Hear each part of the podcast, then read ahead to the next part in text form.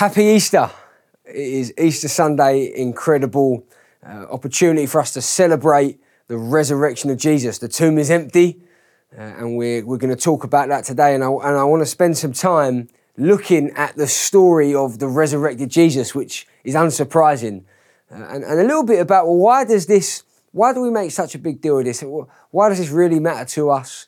You know, is Easter just a Christmas, a kind of, I guess, a poor man's Christmas tradition. We make a big deal Christmas, we celebrate it. Easter, a few days off, but not quite as good as Christmas. Uh, I'm hoping that today that we'll see that the story of Easter, it changes everything. That the, the significance of it for our own lives uh, is, is, is huge. The significance, and what we're going to do is look at the first person to ever witness Jesus as he rises from the dead, Mary. We're going to look at this kind of story, these first people to see the tomb empty and the significance that it had for them, that, it, that their life was never the same from that moment on. And in fact, when we grasp the magnitude and, the different levels that it has for us, the, the different ways that this story, the different layers of this story, which we're going to look at reading John 19 together, we'll see that this changes everything for us. And it's an incredible chance to celebrate but also has life changing ramifications for us for eternity. And so I want us to read John 20. And as we do, to the very best of your ability, I want you to try and put yourself in the scenario. It's hard, we're in South London maybe, but to imagine that you're in kind of rural Israel on the outskirts of Jerusalem in this kind of um, rural terrain with uh, gravel paths and, and trees and, and, and caves and rocks. And to imagine that you are just like Mary or these first disciples as they come down to the tomb. As we read the passage, just try and put yourself there. Imagine you're there on this day after Jesus has been killed. And, and, and we'll just place ourselves there and then we'll see what we can draw out of the story together. And so I'm going to read from John chapter 20, starting uh, at verse 1. On the first day of the week, Mary Magdalene came to the tomb early, while it was still dark, and saw that the stone had been taken away from the tomb.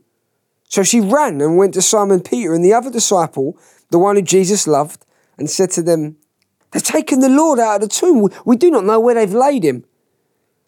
So Peter went out with the other disciple, and they were going towards the tomb. Both of them were running together, but the other disciple outran Peter and reached the tomb first.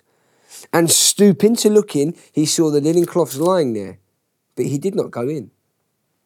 Then Simon Peter came, following him, and went into the tomb. He saw the linen cloths lying there, and the face cloth which had been on Jesus' head, not lying with the linen cloths, but folded up in a place by itself. Then the other disciple who had reached the tomb first also went in and he saw and believed. For as yet they did not understand the scripture that he must rise from the dead. Then the disciples went back to their homes. But Mary stood weeping outside the tomb. And as she wept, she stooped to look into the tomb, and she saw two angels in white sitting where the body of Jesus had lain, one at the head, one at the feet. They said to her, Woman, why are you weeping? She said, they, They've taken away my Lord. I don't know where they've laid him. Having said this, she turned around and saw Jesus standing, but she did not know that it was Jesus. Jesus said to her, Woman, why are you weeping? Whom are you seeking? Supposing him to be the gardener, she said to him, Sir, if you've carried away, if you've carried him away, tell me where you've laid him, and I'll take him away. Jesus said to her, Mary.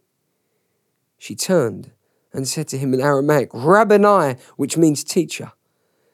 Jesus said to her, Do not cling for me, for I have not yet ascended to my Father, but go to my brothers. Say to them, I am ascending to my Father and your Father, to my God and your God. Mary Magdalene went and announced to the disciples, I have seen the Lord, and that he had said these things to her. This is the Word of God. So we see in this interaction, and we're going to look at it in, in three different ways, three things that we see through these interactions. The first is to say that this is a historical narrative. This is historical. Don't be deceived. This is not just a nice story, something that we just let the kids know about. Oh, Jesus rose again. This is an eyewitness account. John, who, who wrote uh, this, was, was there himself, as you've read about. He's the one who goes down with Peter, and he is an eyewitness to it, and he's recording what happened. And he gives us loads of details to set the scene. First day of the week, Sunday early in the morning. It was still dark. That means it was between probably 3 a.m. and 6 a.m. And, and Mary has gone down. She's the first to go down to the grave. You know, Mary was one of the last to be there at the cross when Jesus died, and now she's the first to go down. She's, she's loyal. She's the sort of person that you'd want in the trenches with you, Mary. She's, she's a ride or die. And she says, No, I'm, I'm going to go. And I'm, she goes down to the grave, maybe to lay some spices and, and some things to help with the smell down at the graveside, at the gravestone, sorry. But as she walks down and uh, begins to see this cave, the, this stone has been rolled away. Now, these stones were big and they were quite easy to maneuver into place because they would have been, it would have been a big kind of circular type stone, but it would have had like a groove in it um, that would have made it kind of slip into, to nestle into the, the cut out hole in the rock, a bit like sometimes you have like a coffee or a tea jar, kind of nice round, but underneath it is kind of like a thing that you, you click into place. Really easy to put in, but it actually would have taken several men or women to move that away. And so as soon as Mary is observed, this stone has been rolled away, she is alarmed. There's, there's panic stations. What's happened? Has a, a, Roman legion come and taken them away? Is grave robbers? Are they still here? I don't know. So she flees she goes back to get uh, the other disciples, Peter and John, and they come running. And then John gives us even more strange details that have nothing to do with the story other than just to tell you that this is probably what happened, i.e., John is desperate to let us know that he won the race against Peter to get there. Twice he mentioned the disciple who gets there first. He's talking about himself. So he wants the history books to know I'm faster than Peter. Right? I'm just to let you know. And I'm also the one who Jesus loved. I'd love to talk about ourselves in that way. And so he, so he outruns Peter. He mentions it twice, just in case he didn't mention it. I'm sure he probably mentioned it a third time when he's battled the disciples. Oh, I got there first. And then, so he gives us these details. He gives us details that the linen cloths are, all not there. The, the, linen cloth's not on his face. He, he's been folded and put to the side. I, in fact, think that that's actually got something to do with the fact that when uh, earlier on in the Gospels, there's a story where Jesus raises a man called Lazarus from the dead. He's dead and they're weeping, and Jesus says, Come forth. And Lazarus comes out, but he's actually got the linen cloths on him. And people say, Tell him, Jesus says, Remove the linen cloths. Jesus wants to make it clear I'm not rising from the dead in the same way Lazarus raised. Lazarus was raised, but he died again. This was not eternal resurrection. Jesus has raised, but he's, a, he's going to ascend to glory. He's not going back in the grave. He's done with his linen cloths. He doesn't need them no more. They're folded, they put aside, they're gone. The grave clothes, he needs no more. And there's something in there for us. Sometimes when you, when you, when you know Jesus, your grave clothes, they're gone. You leave them in there. And so the linen cloths are gone. Again, we get this historical account. We get the history that, that they didn't really fully understand what was going on. Then John makes it plain. We, I believed that he's rose from the dead, but I don't get the full magnitude of what's going on. And then, most importantly, uh, the very fact that uh, this points to a historical narrative is that John makes it really clear it's a woman that found Jesus first. And that's important. We, people talk about this often at Easter. If you were trying to create a lie or a story or make believe in first century Judaism, you would have not have made your first witness to the resurrected Jesus a woman. Because in those days, unfortunately, shamefully, the testimony of women would have not been well regarded, particularly in a law court, particularly on a serious topic like that. You wouldn't take a testimony of a woman as first hand. They would have said it was the men who found the women, who found the, the empty grave. But the fact that it's the woman points to the fact that this is, his, this is history. John is just saying what happened. He's not fabricating it, he's not making up fables or stories. He's telling you this is history. This is what happened on Resurrection Sunday. And so we get this beautiful historical narrative of the first ever Easter Sunday. Jesus has risen from the grave, the tomb is empty. But in the midst of all of this history, not only is it a historical narrative, the next part of the story, you realize that actually Easter Sunday is, is, is very personal. It's a, it's, a personal story. You, you get this, as you keep on reading, you get this beautiful moment between Mary and Jesus because Peter and John, they've seen what they need to see and they've disappeared. They've gone back. But Mary stays and she weeps at the graveside because she still doesn't understand what's going on. And it says that as she's crying there, she sees two angels. And they say, Where? She says at 12, David, where's the body? I, I, need to know. I want to, you know, Mary would have been a, probably a mess just emotionally. Jesus has died. She spent the last two days in tears, in despair, and now the body's been taken. Where have they taken the body? And so she stays, and then what happens is she gets this beautiful, intimate moment where she sees Jesus. Jesus then uh, speaks to her. She thinks he's the gardener. But then when Jesus says her name, Mary, suddenly she recognizes him. Suddenly it, clicks. Jesus, he calls her name and she, she realizes who he is. She cries out, Rabboni, teacher. Takes you back to John 10. We looked at that in this series where Jesus says, I am the good shepherd, and my sheep know me, and I know my sheep. They listen to my voice. I call them. Jesus is, is, is the one who knows Mary by name. He, in this beautiful, intimate, personal connection that we get, we see Jesus, just as he's risen from the dead, conquered the grave, defeated the power of sin and death, but he's saying, Mary. And Mary falls at his feet. She, she recognizes him. And, and friends, it's the same for us on this Easter story. This historical narrative is deeply personal for each one of us.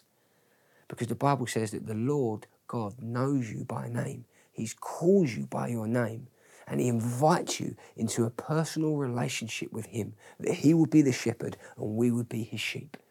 As he does with Mary here, he calls her by name and she says, Rabboni, teacher. She, she, rec- she recognizes who he is. He too says there's an opportunity, an invitation for us to hear his call and to recognize who he is. He wants to know you. He does know you. He created you. He made you. He wants relationship with you in the way he does with Mary. And not only that, it is just, have you ever thought about how incredible it is that this is how Jesus chooses to come about his resurrection? Have you ever thought about how the fact that who does Jesus first choose to reveal himself to? He is literally just defeated the power of death and he's risen from the dead. Who's going to be the first person that I reveal myself to? Is it the, the inner circle, Peter and James and John? Uh, the most important ones, or maybe I'll appear to a mass crowd first. I'll get everybody together. I'll get a whole group, uh, kind of orchestrate it, maybe a big temple square or a big the, the kind of temple courts, and I'll appear. Here I am, like Houdini or something. You know, I told you I was going to come back. No, he doesn't do it like that because he wants to indicate the sort of kingdom that he's going to usher in. It's going to be a, a personal kingdom. He chooses to reveal himself to Mary by the way, Mary, Mary Magdalene, from a small little a fishing village, Magdala would, would have been um, considered an outcast, an outsider. She was once demon possessed. Jesus has, uh, in his life, already set her free from her demon oppression. She was someone that was rejected, repulsed, no friends, no family, no husband, an outsider, the lowest of the low. Jesus comes to her, sets her free from her oppression, invites her to be a follower, lets her know that he loves her, is for her, forgives her for her sin and her mess, and now chooses Mary, it's going to be you that I first reveal myself to. Incredible indication of the sort of person that Jesus is after, the sort of character, the sort of kingdom that he wants to usher in. This is not just for the highs and mighties, this is for the down and outs. This is for those that are on the outside as much as it is those on the inside. This is not about the most powerful. In fact, sometimes it's about the most needy.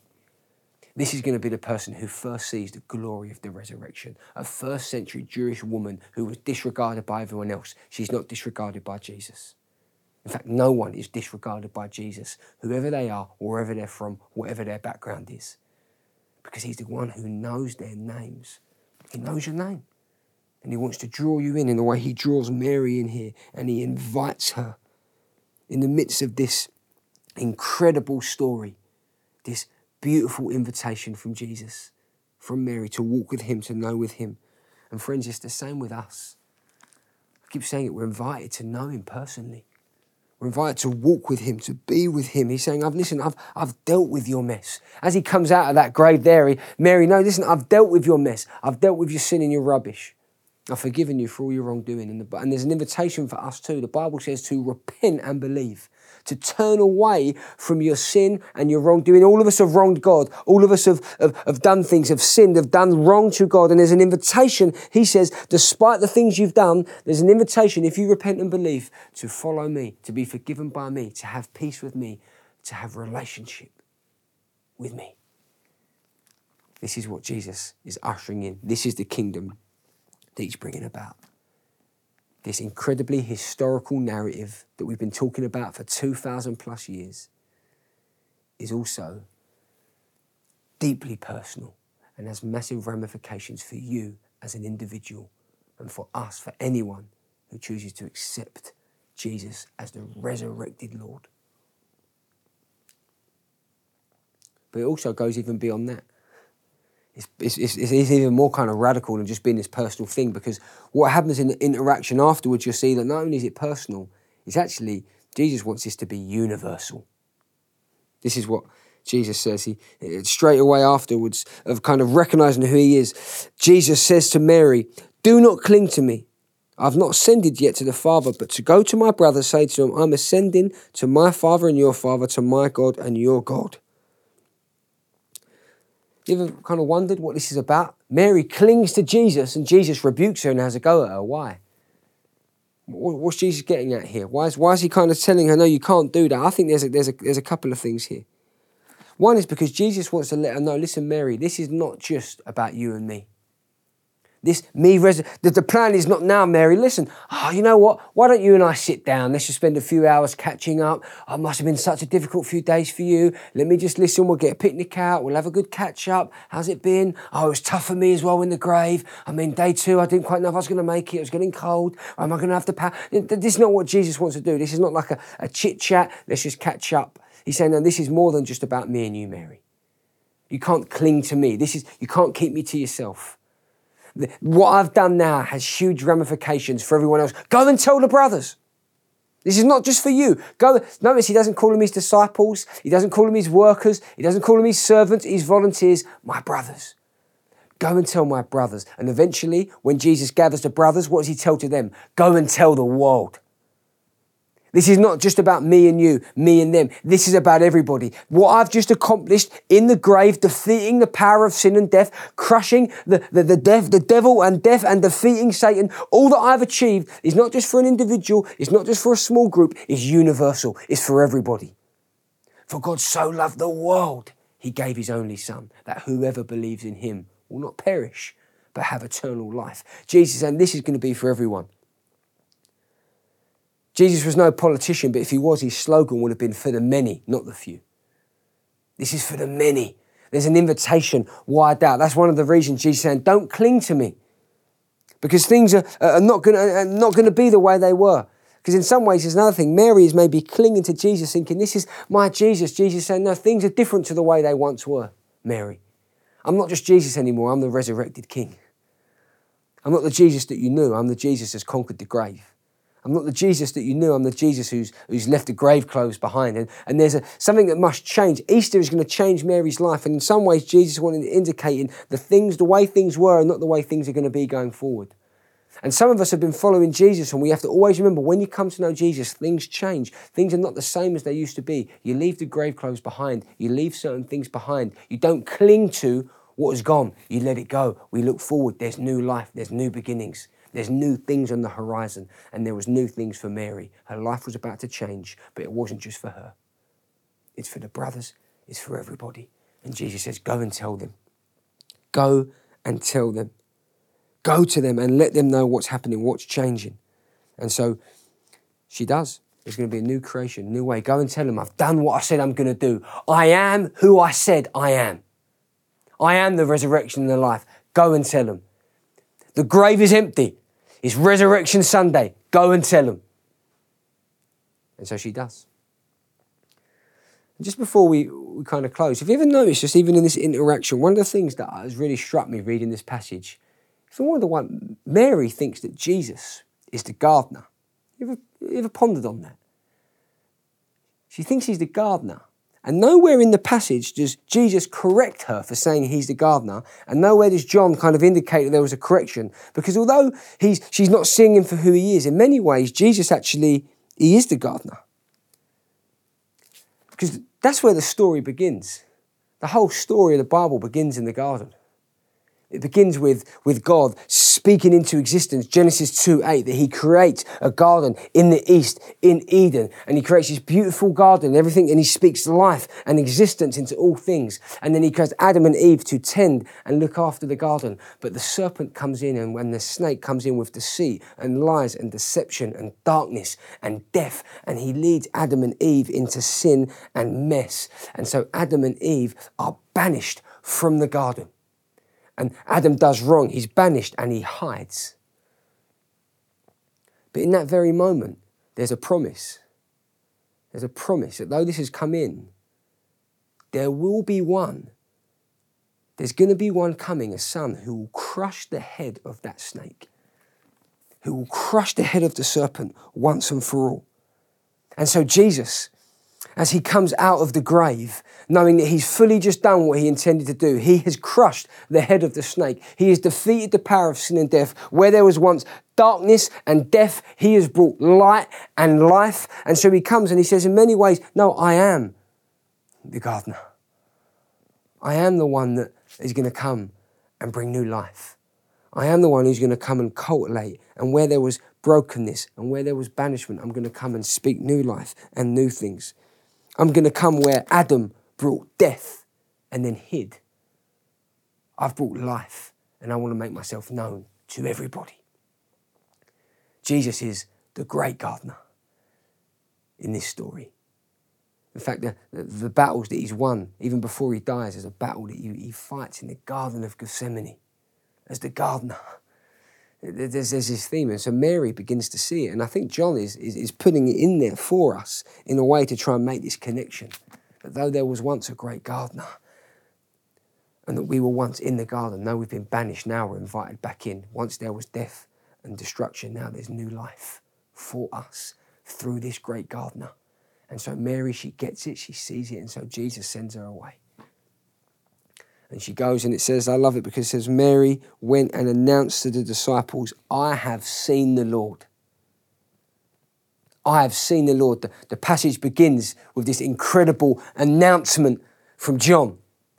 He too says, I have seen the Lord. That's what he says in the very beginning. He says that after seeing, they have believed. After seeing, they have believed. And so there's an invitation for all of us. John saw and believed. Mary has seen the Lord, and there's an invitation for you. Will you see the Lord? Will you see and believe? Because today there's an invitation, and those that do, those that are in Him, those that see the Lord, the Bible says they are in Christ. And they, they, we get promised that we too will have a resurrection body as Jesus has, that on the day of our death, we too will be raised, that we're promised eternal life, that we're promised that we will stand before God, and in that day we will not find judgment, we will not find uh, judgment from Him. In fact, we will find peace with God. We'll find eternal life in Him, both in this life and the next, that we too will be raised to enjoy God forever. And so on this Easter Sunday, I want to ask you that same question again. Will you see and believe the risen Lord, the great gardener, Jesus Christ?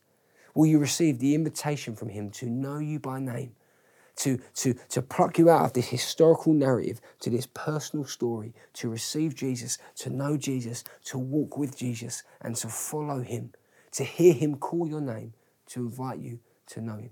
There's an invitation for each one of us as we celebrate Easter Sunday to know eternal life, to know Jesus, the resurrected King. Let me pray for us. Lord, we thank you for this beautiful story, this this, this historical story, but deeply personal and one that is so universal that is stretched even to us today in, in sunny southeast London. Lord, all the way from Mary and that first day in Jerusalem, here we are today talking about it, this universal great news that Jesus Christ has risen, has defeated the power of sin and death, has paid for our sin. Our Lord, we're so grateful for all that you are and all that you've done. May we again see you and believe who you are, Lord, and what you've done. We pray in the name of Jesus, our resurrected Lord, on this Easter Sunday. Thanks be to God. We pray in Jesus' mighty name. Amen.